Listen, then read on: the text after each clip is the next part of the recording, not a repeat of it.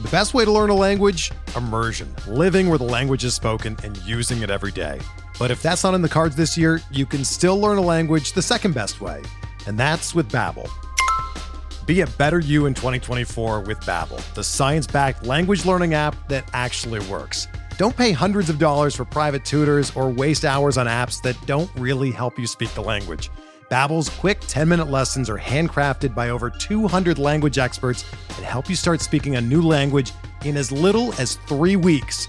Babbel's designed by real people for real conversations, and their tips and tools are approachable, accessible, rooted in real-life situations and delivered with conversation-based teaching so you're ready to practice what you've learned in the real world. Here's a special limited time deal for our listeners. Right now, get up to 60% off your Babbel subscription at babbel.com slash bluewire. That's 60% off at babbel.com slash bluewire, spelled B-A-B-B-E-L dot com slash bluewire. Rules and restrictions apply.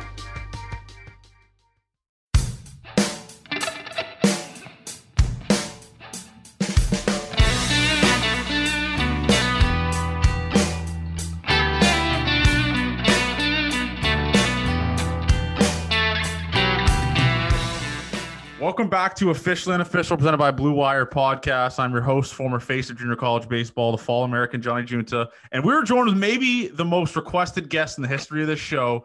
He is the second ranked prospect for, for the Philadelphia Phillies, first round draft pick. Is that good? You tell me. A guy that I drove nine hours for with no brakes on my vehicle to watch play. It's my guy, Bryson Stott. How are we, brother? I'm great, man. Thanks, uh, thanks for having me, and um, been a while, but uh, I'm here. So yeah, no, it's it. better late than ever. Honestly, I mean, we're we're bumping now. We're both buzzing. We're both uh, pretty much almost in the show here, so we're just grinding. But I want to talk about the breaks for a second because obviously that's a key part. People are probably going to say, "What are you talking about?" I've never told this story on the podcast. So when Bryson was playing at Williamsport, I believe I was like, "All right, it's eight hours from me. I guess I'll go." And I totally forgot. Like uh, this is how dumb I. I totally forgot that I, my brakes on my car were like done. Like they didn't work. So I drove eight hours to Williamsport, Pennsylvania, no radio on, nothing, so I can make sure that my car wasn't going to break and I was like, I, I would have no brakes and die. So tell them your perspective of the story because I, I believe you told me that you said you could hear me from like down the road with the screech of the brakes. And honestly, I believe it because the border guy at the border was like to me, what, what are you doing, dude? So yeah, just give them perspective. Yeah. I mean, you just, you said you were coming. So me and my mom are like, all right, he's got no brakes though. so we're sitting there, we're like, all right, let's check on Johnny. Let's check on Johnny. Check on Johnny. He's doing fine, doing fine. Brakes are working good. Literally a mile down the street, it felt like. I just all I hear is this screeching noise. I'm like, there's no way that's Johnny. There's no way that's Johnny. Finally pull in, finally pull in right in front of the house, and you just hear like a lawnmower trying to start for the fifth, like 15th time and you can't even start it. That's how loud and obnoxious your car brakes were stopping in front of the house. It was the funniest thing I ever heard. it was nightmare fuel, honestly. And if my mother actually heard about this, I think she'd like come downstairs and beat the shit out of me. Because honestly, like just putting things into perspective, I like this isn't a, like a light drive from like Toronto to Williamsport. I'm driving through mountains. Like I'm literally driving. It looks like I'm in the desert or the rainforest driving to Williamsport, Pennsylvania. But I wanted to go into Williamsport here because obviously you're a guy from Vegas. You would have if someone would have told you you'd be in Williamsport at some point in your life, you'd be like, "What are you talking about, dude?" So what was your kind of what was your experience in Williamsport? Like a small town coming from UNLV from Vegas, your hometown. I mean, that must have just been a crazy uh, adjustment for you. Yeah, absolutely. I mean, growing up, you playing little league, you hear about Williamsport, Williamsport. It's going to be going to be crazy. It's going to be great. And then um, when I got assigned to Williamsport, I was like, Williamsport, we playing on the little league fields. Like, yeah, I didn't think there was anything there. I didn't, whatever. But um, I mean, the people were great. The people were great. They uh, they loved their baseball, obviously, with the, the little league World Series going on, and um, they actually kick us out for two weeks. They don't even want us there and, and ruining their their kind of their show that they put on every year. So um, we missed the two weeks of the Little League World Series, and um, they get us out of there because they just want all the focus to be on that. So. And I remember a funny time about because when I came to visit you, I remember a funny time like you were getting legit bombarded with autographs. I thought I was hanging out with Drake, and and I literally said to a fan, like as a joke, I was like, "You want me to sign something?" And he just like gave me a death stare, like, "What are you talking? Like, who is this dude?" That was just the funniest because they're dialed in there, dude. Like, obviously, you being like the first round guy come in, and you said it last year, you have to like take different exits and all that kind of stuff. But how crazy has it been for you so far throughout your career, being that kind of big dog in the minor leagues that everyone in the organization knows? Like, it, it you, everyone knows who Bryson Stott is if you're a Philly fan.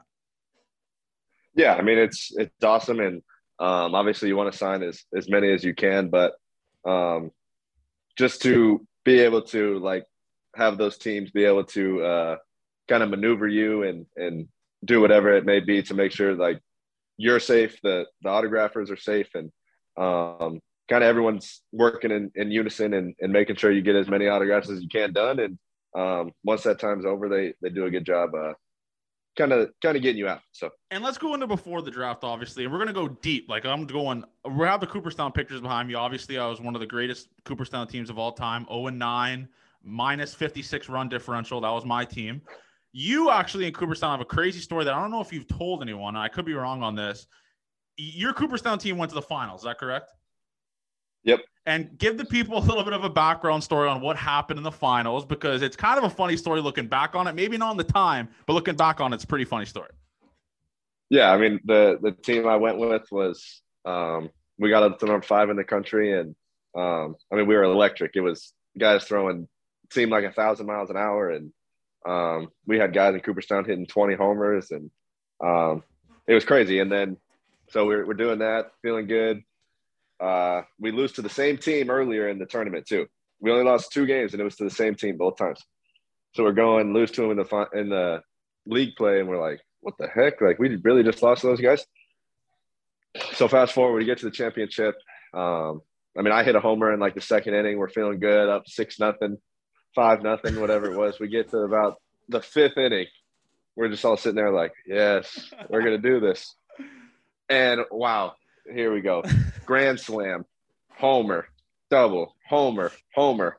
Next thing you know, we look up and it's eight to six, and we're like, uh, what just happened? And then they bring in their guys throwing a thousand miles an hour, and it was just before we even knew it, there was 27 balls that went over the fence, and we were just kind of in shock and left the trophy in Cooperstown. So yeah, it's, that, that's an all-time meltdown. I mean, that's just nightmare fuel. That's something that like the Toronto Maple Leafs or some something along those lines, maybe the Buffalo Bills would do. That's just an absolute nightmare fuel. But then obviously you go into UNLV, your high school year, and honestly, you kind of bursted out into the scene, maybe like the sophomore junior season. But I asked this to all my guests. What what point in your high in your college career, high school career, maybe in your pro career, did you kind of realize like, all right, I'm better than these guys that I'm playing with, or I'm better than the competition that I'm playing against, and like I have the potential to be a massive prospect? Um, I mean, I had a I had a decent to good freshman college season, and um, so kind of just doing that, and then going to the Northwoods League, and um, I mean, I broke the hits record there, and um, had a really good summer out there, and I felt good, and then um, it was kind of like, all right, I think I want to do this. And that's when kind of everything changed. I was taking elective classes and one of my major classes and just kind of really focusing that on baseball. And I mean, when people ask me what, what I'm studying or, or what my degrees and I would literally say baseball because that's what True. I wanted to do. And um, some of the classes I was taking, it was like, I just need these to, to get by. And um, I mean, they were all within what I could have taken.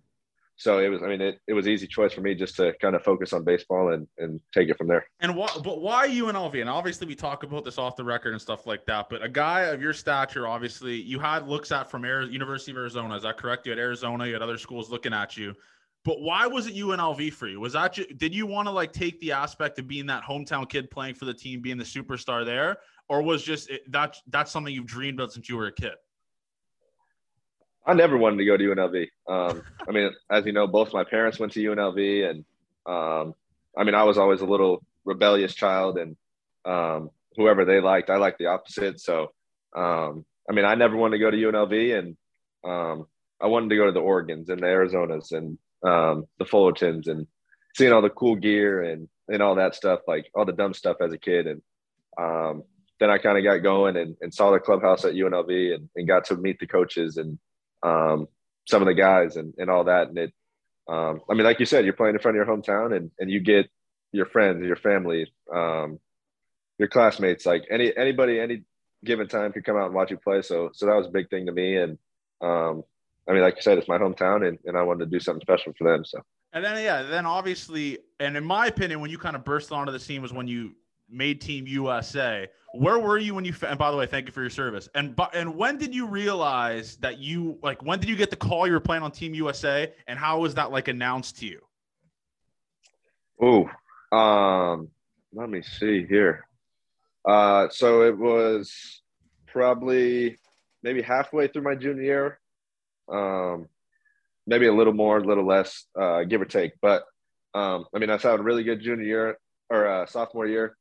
Um, end up leading the country in doubles, and um, I mean, I wasn't hitting that many home runs, and we had guys hitting 25 and 18, and I was just sandwiched in the middle, hitting 30 doubles, doing doing whatever I was doing. And um, actually, I was at Do watching my neighbor Cole play actually, and I get a call like Louisiana.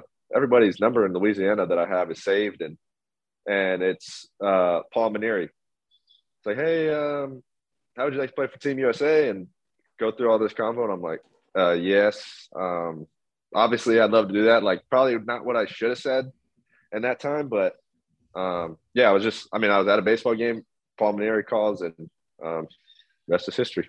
And and I mean that's just a banana starting playing for Team USA. But is that when you kind of saw? Because obviously, when you're playing in the UNLV, you're you're playing the Mountain West schools like the Renos, who everyone hates, and stuff like that. And there's obviously not many like big time draft prospects there. And there's not many like big time guys there.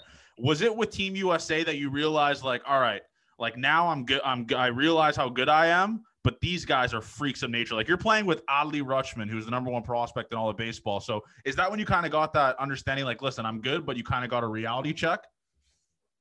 Yeah, for sure. I mean, um, going down to Cary, North Carolina, and um, going through all those those trials, and there was like ten of us that were already guaranteed a spot on the team, and then there was whatever you had the the workout. So you had guys from, I mean, all the huge schools. I mean, it was the Power Five everywhere. And um, so once we got our team settled, the whole infield went in the first round. So um, I mean, Adley and Langeliers were the catchers, and then you had Josh Jung at third, and me at short, and Braden Shewmake at second.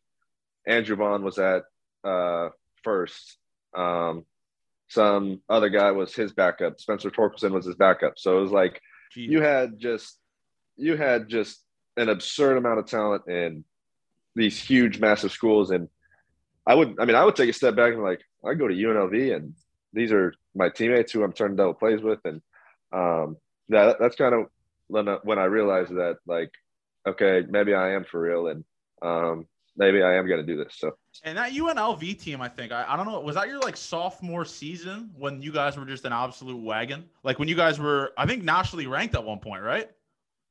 Yes, my sophomore year. That's when um, had Kyle Isbel and Nick Ames and um, I mean, we started 20 and two and hit homers on homers. And um, I mean, I think we could have beat anyone in the country if, if we stayed healthy. So, dude, let's talk about Kyle Isbel in, in, college. I mean, this guy, and obviously your brother tells me stories about just d- the dumb stuff that he like he would do in the baseball field where he would just go like four for four with three nukes.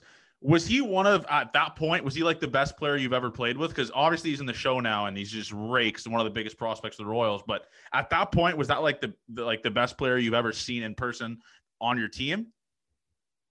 Yeah, for sure. Um, I mean, when my senior year in high school, he was playing third base at UNLV, and um, I mean, I get there and they're moving him to the outfield and and doing all that. I'm like, what the heck? He's running in, the ball's going over his head. I'm like, this guy like was supposed to go to TCU or Texas Tech or wherever he was supposed to go, and he's here. Maybe that's why, because he's some of his routes. I was like, Lord, who is this? but just seeing the way he hits and the way he goes about what he does, and um, I mean, he's incredible. And um, I mean, obviously, he's not in the show for for no reason, and he he takes pride in that. And uh, I mean, like my brother said, he's the goofiest kid. He'll go four for four with two homers and then he'll ask me if we want to sleep in the clubhouse and play ping pong all night. I'm like, dude, you just went four for four, and now you want to sleep on a couch in a clubhouse when we could literally just go home. Is that something you've and, done? I mean, have you slept? Yeah. oh man. Yeah, all the time. Yeah. That's nightmare fuel. I don't know how you do that. The the the funniest one was with I was actually with Isbel um, it's like it's late at night. We're like, oh man, we're kind of hungry. Let's go to the 7-Eleven. And I mean, around UNLV is not the, the nicest part, so we didn't want to like leave the door open to our brand new building with everyone's stuff in. So we try to put this bat in the door. So we're like, all right, yeah, we'll be fine. Get in his car. We go, come back, and the bat is out of the door and it's sticking like straight up and down, like not how we put it at all. Nobody was there. so we're like, oh my gosh, is this a, is there a ghost or or what is it? So we're like, okay, how do we get in? Like his phone was in there, his wallet was in there, like I paid at the gas station, everything was in there. So we couldn't just leave. So we're like, all right, what do we do? So we grab one of those like metal benches, you know, like with the, the yeah. seat and the backrest. We prop it up to the balcony and I'm standing at the bottom, like like holding the wall as hard as I can. And Izzy's just climbing up this bench.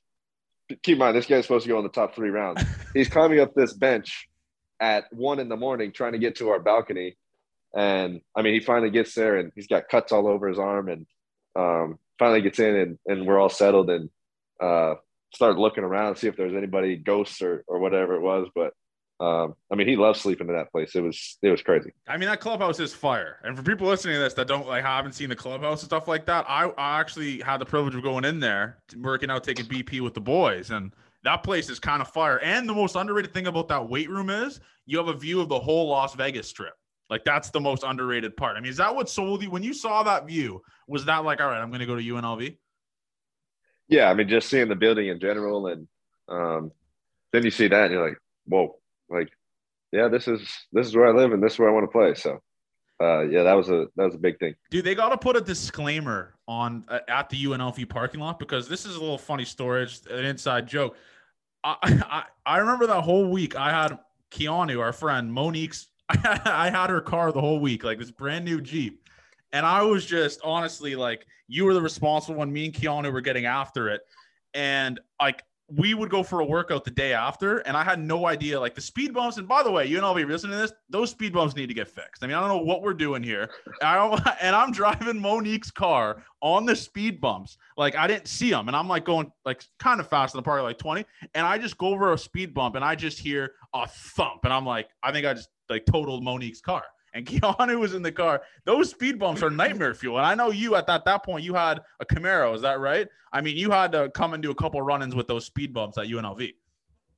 Yeah. I mean, those things are, I mean, I'm sure you could take a pedal bike and do a backflip off those. And they're mountains. Um, I mean, I, I always mess with the, with those people there and let them know that it's kind of ridiculous how, how unnecessary their speed bumps are considering I almost took my bumper off a few times and, um, obviously you got airborne in a Jeep, so that that sorry, Monique. And, that honestly, um, like that yeah, might Monique, be on me.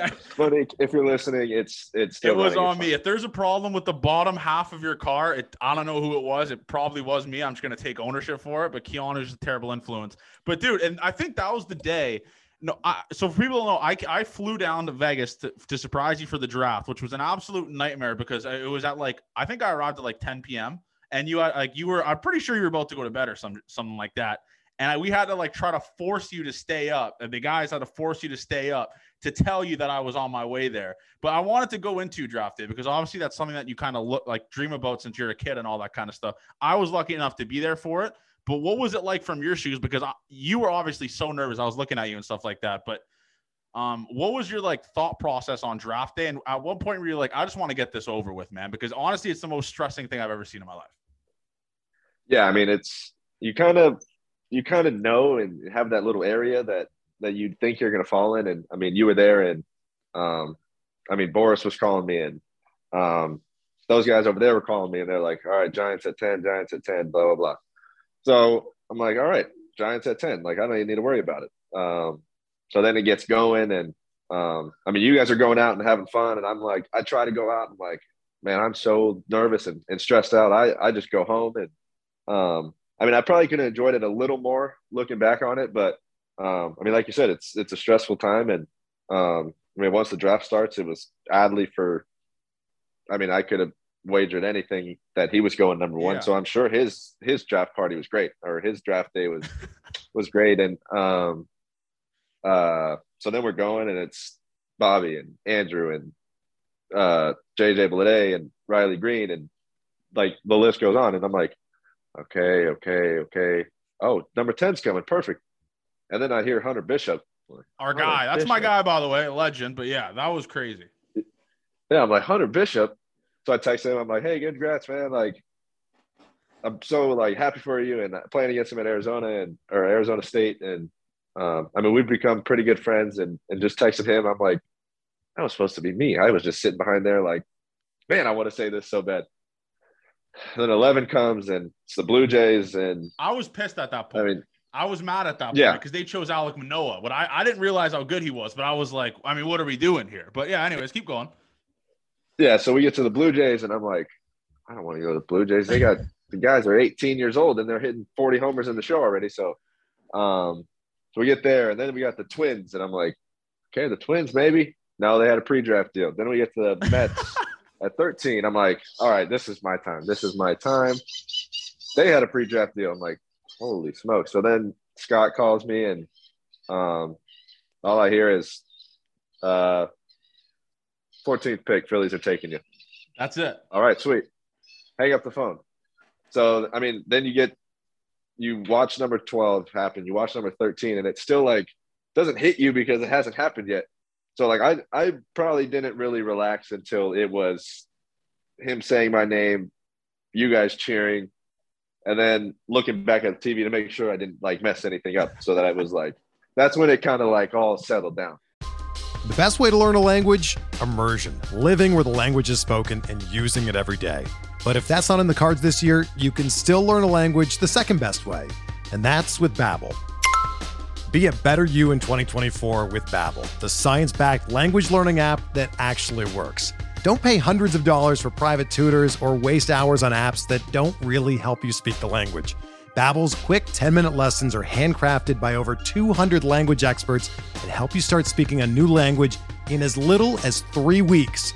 Babbel's designed by real people for real conversations, and their tips and tools are approachable, accessible, rooted in real-life situations and delivered with conversation-based teaching so you're ready to practice what you've learned in the real world.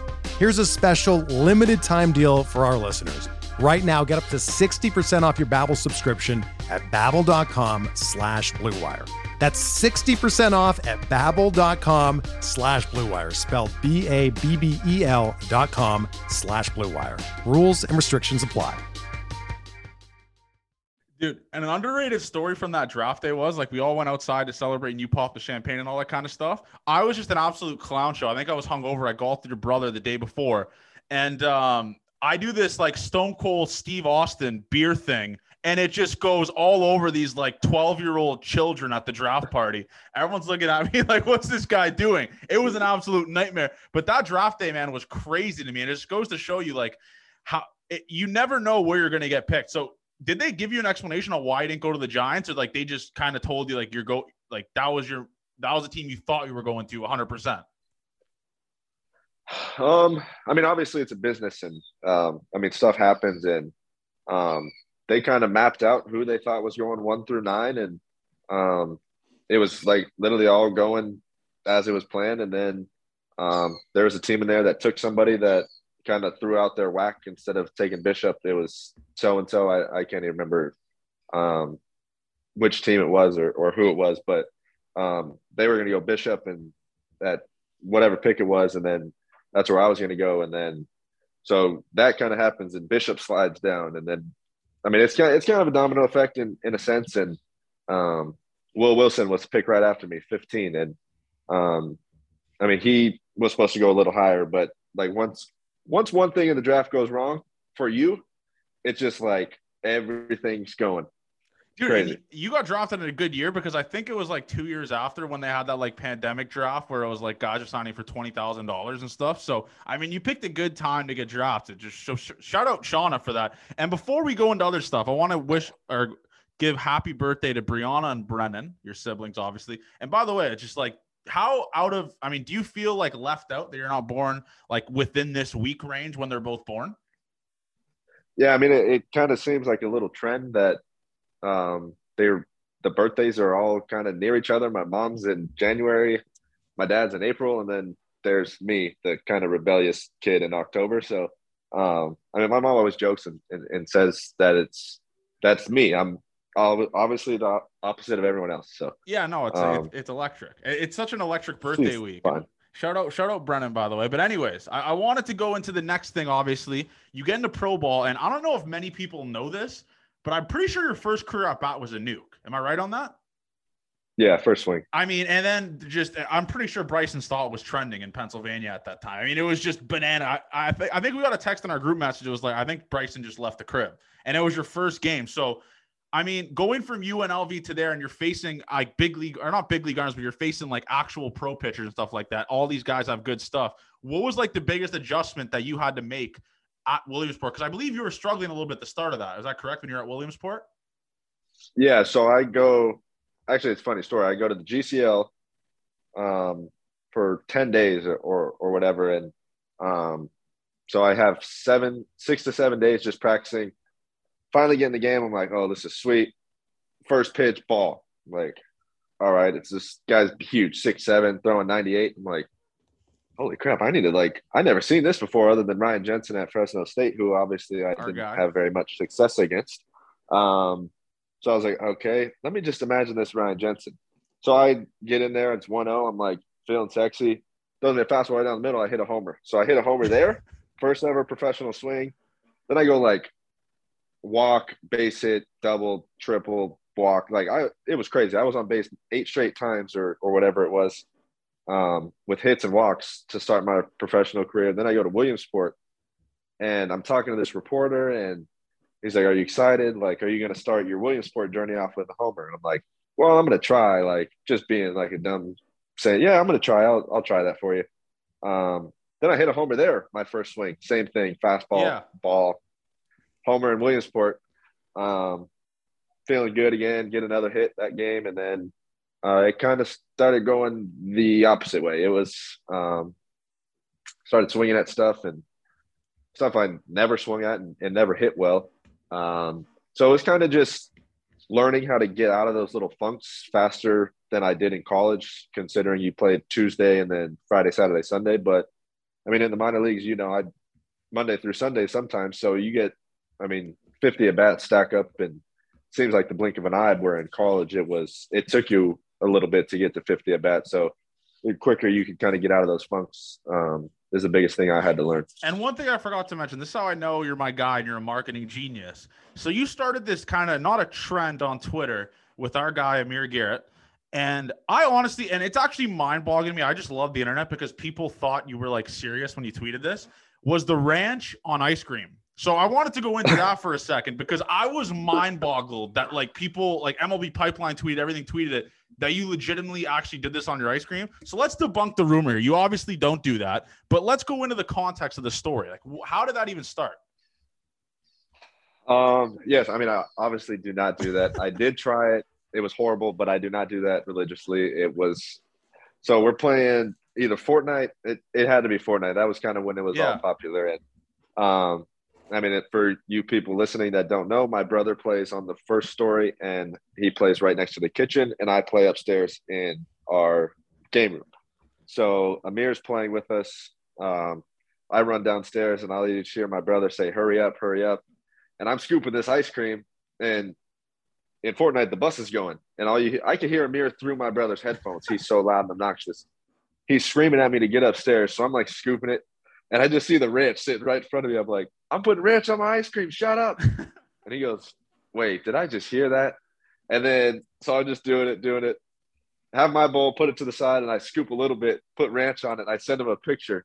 And within 30 seconds, it was on Twitter, and I was just getting, I mean, kind of hate mail in a sense that I should fire my taste buds. Yeah, no, but that, I really don't do that. That was electric. Like I remember that. I was like, all right, like this is how you know baseball Twitter is like there's a lot of people that are that just don't have a clue because they legitimately thought you actually do that, which is just the most crazy thing of all time. Doesn't make any single sense. But and you mentioned Amir. I mean, how, what's the kind of influence that like Amir's had on your career so far? Because obviously, just a guy like you, I mean, he played in Las Vegas, all those kind of things.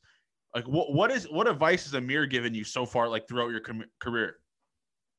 Um, yeah, I mean, he's he's awesome, and um, I mean, kind of the same thing. He just says, have fun and, and be you. And um, you'll kind of see and start to get the feel and the flow of the game. And um, once you find that kind of good feeling, just just kind of roll with it. And um, obviously, the people that watch him pitch, he's very emotional and um, really loves to compete and loves to win. So, um, kind of him saying like, once you find that flow of of competing and and doing well, it it kind of all flows together. And then the, the, this is this is what I had to bring up here because this is the most electric thing of all time. I'm obsessed with the futures game. Obviously, I couldn't go last year to yours, but where were you when you got the call to the futures game? Like, obviously, you told us a little bit earlier, like you just told all your family and all that kind of stuff. But when did you find out that you were gonna be on the futures? Because that's like a sick account. Like that's a like that's one of the biggest accomplishments you could be you can make in the minors. Yeah. Um. So I was in Reading. Actually, I was going. I was walking over to hit, and for the people not listening in Reading, Pennsylvania, there's the locker room and you have to walk through the concourse and then you have to go to the cages. So I'm walking, I'm walking. Our manager, he's like, Hey, Stott, come here. Uh, so and so's on the phone. I'm like, Oh, great. Like, what did I do now? I wore red cleats. I'm doing everything how I'm supposed to. I have red socks on at BP. Like, I'm doing everything. like, what does he want? And then I just get this like weird, am I going to Lehigh Valley? I had no business going to Lehigh Valley at the time. I mean, I was I was hitting fine, but I wasn't like yeah. So I'm like, what could I'm not going to Lehigh Valley. What could this mean? And he's like, Did you go out last night? I'm like, Nope, in bed by 10 o'clock as usual. He's like, Well, I hope you uh, had a dream about the futures game because because that's where you're going. So it was kind of just like this whole like build up to the phone call and, and them telling me that. And um, I mean, obviously I wasn't allowed to go put it on Twitter or, or whatever it may be. And uh, that's when I texted you guys and, and texted my family. So people start making those arrangements and uh, to get out there. And how was that futures game like? I mean, what was that experience like? You're pretty much living that big boy lifestyle. You're playing in a big league park, which was, I believe, it was at Coors. Yeah, it was at Coors, and you're literally playing the like the best talent in base, like in the minor leagues. Bobby Witt's there. Uh, Brennen Davis is there. All all these freaks of nature are there. So, what was your experience like? Because you, you got spoiled with stuff too. You had a bed full of like gear and stuff too. It was it was electric.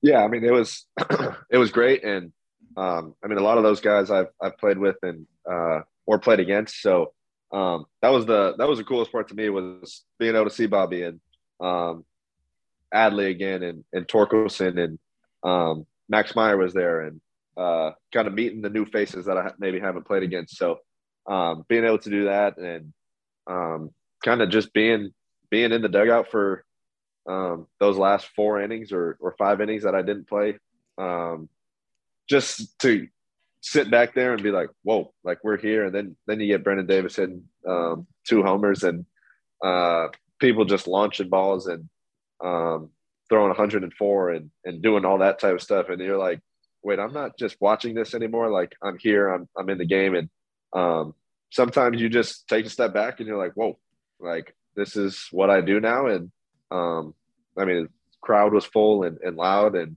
um, Philly fans they they were there and, and they were loud, and um, it was it was awesome and it was a great experience. was sure. that was that was the was, was that the most nervous you've ever been for like uh, like a first day be in a game? Um, I mean, I wasn't as nervous as I thought I was going to be since I got the first ground ball of the game. But when I went to throw it, it was like my arm just felt like I just cooked spaghetti for 20 hours and it was like mushy. Like I went to throw it and I was playing second and it like barely got to first. And I was like, holy crap. So then I, I finally go hit and um, I mean, I was pretty nervous and um, I actually told my brother I'm going to see a lefty and a guy with a splitter. I guarantee it. First at bat lefty, second at bat guy with a splitter. Um, so I kind of put that on myself, but um, I mean, obviously you want to get hits and, and you want to do all that, but it was just fun, fun being out there. So yeah, the futures game's electric, and I mean, Brennen Davis, our guy, two nukes. I, what was it like being like a seeing that firsthand? Because obviously his swing is so compact. Like I don't think he's really known for he I could be wrong this. I don't know if he's like legitimately known to be like a home run hitter. He's kind of like the speed finesse guy. But what was it like seeing a guy in the futures game just just launch twice for no reason? I mean, it was it was crazy when I got the notification. Yeah, it was it was crazy for sure. And uh I mean, if you were to tell him after his BP that he was going to hit two homers, he would have probably like wanted to punch you because, um, I mean, he was like, bro, I, I don't know what I'm doing. I can't hit. Like he was losing it in BP. I'm like, "Oh no, don't worry about it. It's just the pitcher. Like, I mean, you got to blame it on someone else, right? Like, you got to hype these guys up." And uh, then he goes and hits two homers. So I told him I'm just going to start taking BP like he did, and um, maybe I'll start hitting two homers in the games. Good for him. I mean, and, and then, dude, we gotta go. We gotta go into the fall league because the fall league is just, in my opinion, that team that you were on was the most electric team of all time. You had our guy Lugbauer, you had Canaan Smith, the goat, and then you had O'Hoppe. So it was just, it was just a family affair of friends of the show on on that team. Was that that team had to be one of the most fun teams of all time, right? Oh yeah, that team that team was a blast, and um, obviously O'Hoppe being there, and um, some other guys with the Phillies, and then you kind of, I mean, you better get meeting these people quick because you got two months with them, and um, so we started hanging out with the Pirates guys, and then we went over to the Braves guys, and then like you, everybody kind of just circled around meeting each other, and um, I mean, obviously, you know how life goes. You start hanging out with certain people more. And uh, doing that. So hanging with Canaan and uh, Lugbauer and, and kind of those guys was was awesome. And um, I mean, you want to talk about guys that could hit those. That team was was incredible, dude. And there's a funny story. I think Lugs told uh, told us this on the podcast when he hit that home run to tie it. And people don't know this. I think he hit like a grand. was it a grand slam or a three run nuke? Yeah, grand slam. So he hit a grand slam, and obviously it's in the dog days of summer. You guys just played a minor league season, and you guys have to go to this Arizona Fall League, which is fine. And Lugbauer, I think, said he hits a grand slam and you could hear the moans from the dugout, like, dude, what are you doing? Like, we have to stay here for two more weeks. So, I mean, what what was like the, I mean, when you guys saw that grand slam, was it like, all right, this is sick, but I'm not gonna be able to go home maybe for like another two weeks or whatever it was? Um, I mean, it was, I mean, obviously everyone out there was, was wanting to win and, um, we had to like go through these scenarios. Like we had to win out and Glendale had to lose twice to so and so. Like it was crazy stuff that like literally had to happen. So we're losing, like, but if we lost one game, we were out. So we're like, oh man, like we're literally out now. And then you just hear this crack of the bat and the batter's eye, and you're like, oh my gosh, he just really tied this game. so we go on to win that game, and then we're like, all right, screw it, guys. We're we're already here. And and Lugbauer, I think Lugs is like pissed off that he just broke the batter's eye for yeah. some reason. Um, so, but so we knew that we were all just giving him crap, like, way to go, Lugbauer. Like, look what you did now. So we have like four games, three games left, and we're like, all right, well, we're just we might as well win it now. So go out there and 10 to 1, 8 nothing, 10 2. Like we were just obliterating these teams. And um the last game of the year, they tell us like we have to win and, and somebody's got to lose. So we're like, all right, let's do it eight nothing in the fifth inning. We're like, we're going to the championship now. Like we better win, and, and we're getting rings and all this stuff. And come to find out, they kind of got the the scenarios messed up. So no matter what we did, we were out. So we were like, we get to the locker room, we're like, are you you got to be kidding? Like we just did all that to not even have a chance at all to make it from Monday to Saturday. We couldn't have made it. So we went five and zero oh for for no reason. just to have fun, I guess. Yeah, they messed up the the scenario. So. Dude that i mean yeah that was just an like, incredible story. Uh, dude the thing is and I, not many people know this about you either. You, you you were in big league spring, spring spring training last year and one thing that obviously you're my guy i was rooting for you you're going up against my guy my closer toronto blue jays closer jordan romano who might be the best one of the best closers in baseball. I mean this guy's a freak of nature psychopath on the mound and you launch against him I mean, what was that about like to face the literal, like you're facing the literal closer of the Toronto Blue Jays, and you've only had one year pretty much minor league experience. What was your thought process going into that about? Because I think he has a nasty, I don't know what pitch he has that's nasty. I don't remember, but I mean, what was that about like? Yeah, I mean, I've I've faced him a few times that spring, and um, I mean, he punched my ticket every time. So I was like, all right, he throws a hundred. He's got a slider. He's got a curveball. I'm like, all right, here we go first pitch I get in, I'm like, whoa, that's that's still 100. Like he's still out there throwing 100. Um, so I go through the whole at bat. I, I foul some stuff off. I foul the three one pitch right off the catcher's face. I'm like, all right, I'm I'm not missing this fastball that he's throwing me three two. And I I want to say he threw me a slider or a cutter, something of that sort. And um, it was kind of like a sigh of relief that I didn't have to catch up to 100. And um, I mean, it was still 90, 91, 92, but um, I mean, he's he's got nasty stuff, and um, I mean, one I hit a homer off him, but I think he might have punched me out five times that spring. So no, but um, the, the thing is though, the home run was on TV. So I mean, I because obviously everyone got to see it. So I mean, technically, in a lot of the Phillies fans and your friends' mind, you're one for one with a nuke off Jordan Romano because I think those were on backfields, right? The strikeouts. Uh, they were just they would be on like their kind of stadium, but uh, yeah, like you said, there was only a couple of games here and there on spring training. So, um, I mean, if you guys didn't see it, it didn't happen. Yeah, so. exactly. No one saw the punch out. You're one for one against Jordan Romano with a nuke.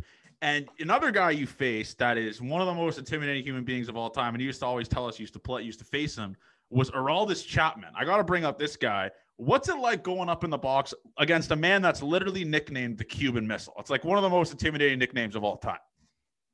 Yeah, the, the guy is massive. Like TV doesn't do him justice. His pants, like literally, were like up to here. Like, um, I mean, I'm not short, but like his pants, like I felt were in my rib cage. Like they were. His legs are like tree trunk. Like he is a massive human being.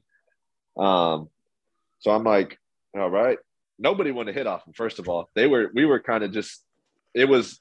The funny story is, it was actually the game the last game before they shut down with COVID. So we were in Tampa playing them. Um, we had some like veteran guys that are like, I'm not hitting a roll Aroldis Chapman right now. We didn't hit in the cage. So I'm like, screw it. I guess I'll do it. So I go up and uh, right after Bohm, Alec Bohm, he hits like a three hopper right to him. I'm like, oh, geez. If Bohm looks like kind of uncomfortable, like I don't even want to know what he's to do to me. Throws me a first pitch slider. I'm like, whoa. Like, did that? Re- I was geared up for 100, and I see a first pitch slider, and um, so next pitch, I, I hit a fastball to left center, and um, I thought it was a hit.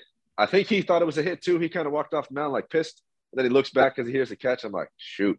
But this guy, he spits like you guys seen his spit like uh, when he's walking around the round, he spits, and I'm not kidding. It was like the most like projectile like spit I've ever seen in my entire life. And that was the craziest thing to me is how like much distance and how much oh my gosh it was crazy. It's yeah you don't realize it. There's a couple guys in the league like does he does he like gr- like grunt when he throws or is he just like just naturally throws gas? Like is there like a grunt when he pitches? A lot of guys actually do that on the bump. It's not like a grunt. It's kind of just like he knows he throws 112 so it's like it's i wouldn't even say it's a grunt but he does make a noise yeah, no, it's, so it's, I couldn't even replicate the noise. I don't know how people do it. I really don't know how you guys go in the box against a couple uh, against these guys. But the second last thing I want to bring up is obviously I, I would like to admit myself that I'm a pretty big golfer. You're a pretty big golfer. Your golf game, I haven't golfed with you in like three years, but I'm assuming your golf game's got way better, like you said it has. Where would you rank, like for instance, when you're playing with other guys on your team or other guys in the system? Where would you rank your golf game? Like, where are you at right now? You in the middle? You you you good? You bad? Like, where are you at? Um, I mean, I'd say I'm in the I'm in the top. I'd say I'm in the tier one group now.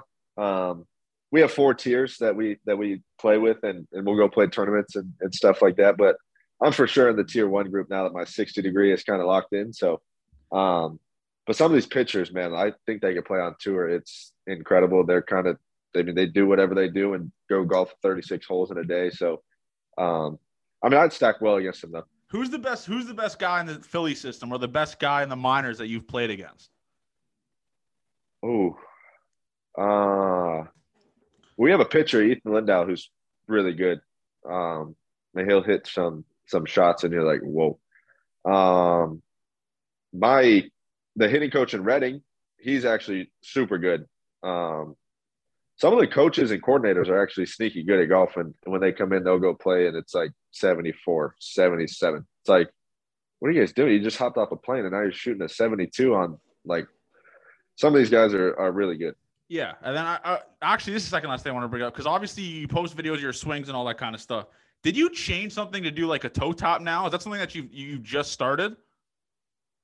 Um, no, that was so in last year in 2021. Um, big league camp, I was had 28 at bats and struck out 17 times or or something crazy. It was I felt great. My leg kick felt great. My swing felt great, but I would go back and I'm like missing the ball by literally this much. Like I was just late, so it was I couldn't get my foot down. Uh, so my hitting coach in Reading was like, "Hey, let's go to a toe tap," because I would do the toe tap off the machine, could try to get my timing better. Um, so I would do that, and he was like, "Let's go to the toe tap." So then I start raking the machine like crazy. Never hit the machine like that, um, because I was like more focused on my toe tap instead of just hitting the ball.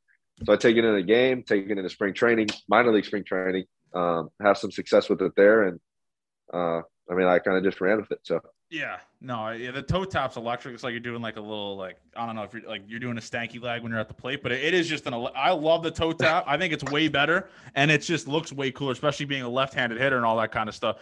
And obviously, we mentioned, and obviously, I might get roasted for even asking you this, but you hit. I mean, you hit a lot, and you're you're close friends with like the biggest guy in baseball, MVP Bryce Harper. What tips has he given you to like kind of be like to improve yourself throughout your minor league career? Because he flew through the system. I don't even think he was in the system for more than two months. But what, what's a couple things that he's taught you in like your swing or your your approach, anything like that?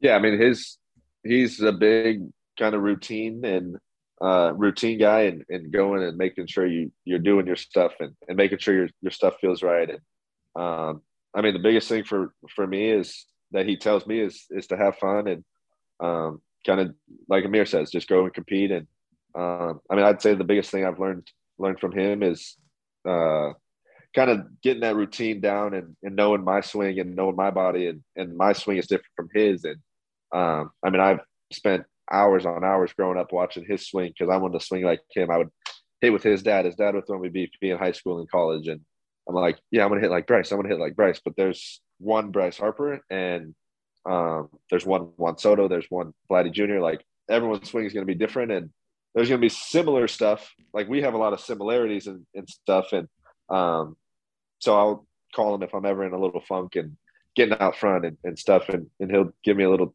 tip here and there. And um, I mean, he's just an awesome person to have, and uh, obviously Philly loves him, and, and uh, he loves Philly, and, and the Philly people are are amazing, and um, I mean, it, they it just works so well together. So. Yeah, it's an electric duo, you two, and then the Phil. I mean, the Philadelphia Flyers to figure it out. By the way, I mean that team has lost me an uncomfortable amount of money. I don't know what that hockey team is just sickening to me. I don't know what's happening, but whatever. The the, the Phillies are figuring it out.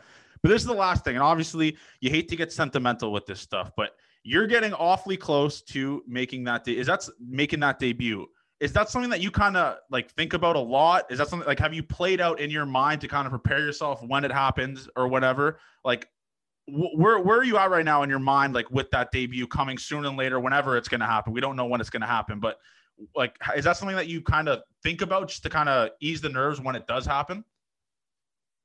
Um i mean obviously think about it. That's always always your goal when you're when you're playing and, and growing up but um i mean i just know that if and, and when um, maybe that day comes, it, I mean, there's no, you're not going to stop those nerves and, and those, that, that excitement. And um, I mean, you play this game from when you're four and you want to, like, this is your end goal and you, and you want to do that. And um, I don't think there's anything I could say or, or do to, to kind of replicate that. And um, it's kind of the same thing, like the first at bat of the year. It's like, you can never psych yourself out enough to like get that first at bat of the year over and um, kind of just go in and and have a good good game. And I mean, everyone's got those nerves, no matter where you're playing. It's that first game, so um, I mean, trying to replicate something of of that statue and and and that how big that that day would be is probably impossible. And I'll say this, and obviously the first time I and the first time I met you, I believe I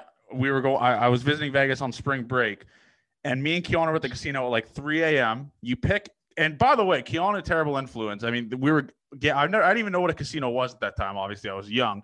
And Keanu gets me on the on the table. We're ripping, and it was like 3 a.m. And you come pick us up, and you are bumping. And by the way, this is right when More Life came out. I don't know if you remember this. You were bumping More Life, and that was the first time I met you. I was like, this guy is a dog.